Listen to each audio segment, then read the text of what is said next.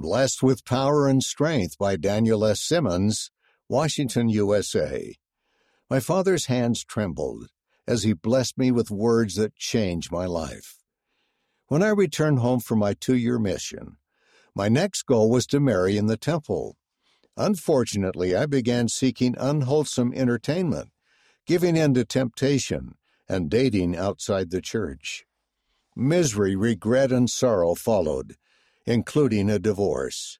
I still had a testimony and longed to marry in the temple, but I felt unworthy of those blessings. I buried my feelings of guilt and sought happiness in worldly behaviors. Eventually, my emotions came to the surface, and I was racked with guilt for my transgressions. I fell to my knees and cried unto the Lord with godly sorrow. I promised that from then on I would live the law of chastity.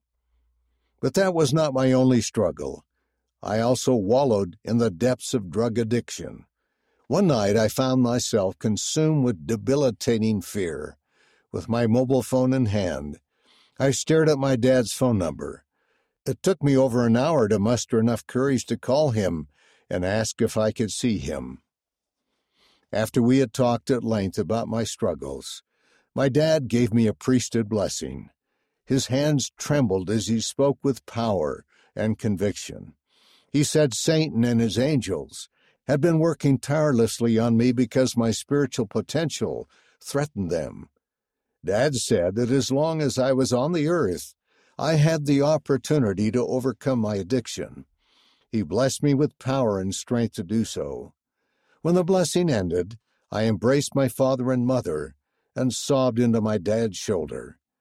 I felt an overwhelming abundance of love and gratitude in my heart.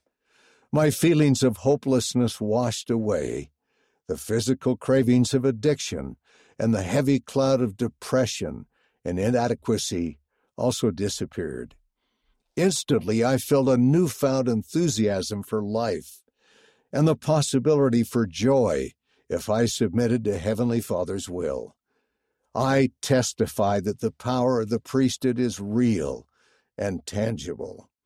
In time, Heavenly Father blessed me with a temple marriage, a loving wife who understands the power of the Savior's atonement, and two children. To have risen from the hole I was once in to where I am now is truly a miracle. Through sincere repentance and faith in Jesus Christ, all things are possible. I am living proof of that. Read by David Shaw.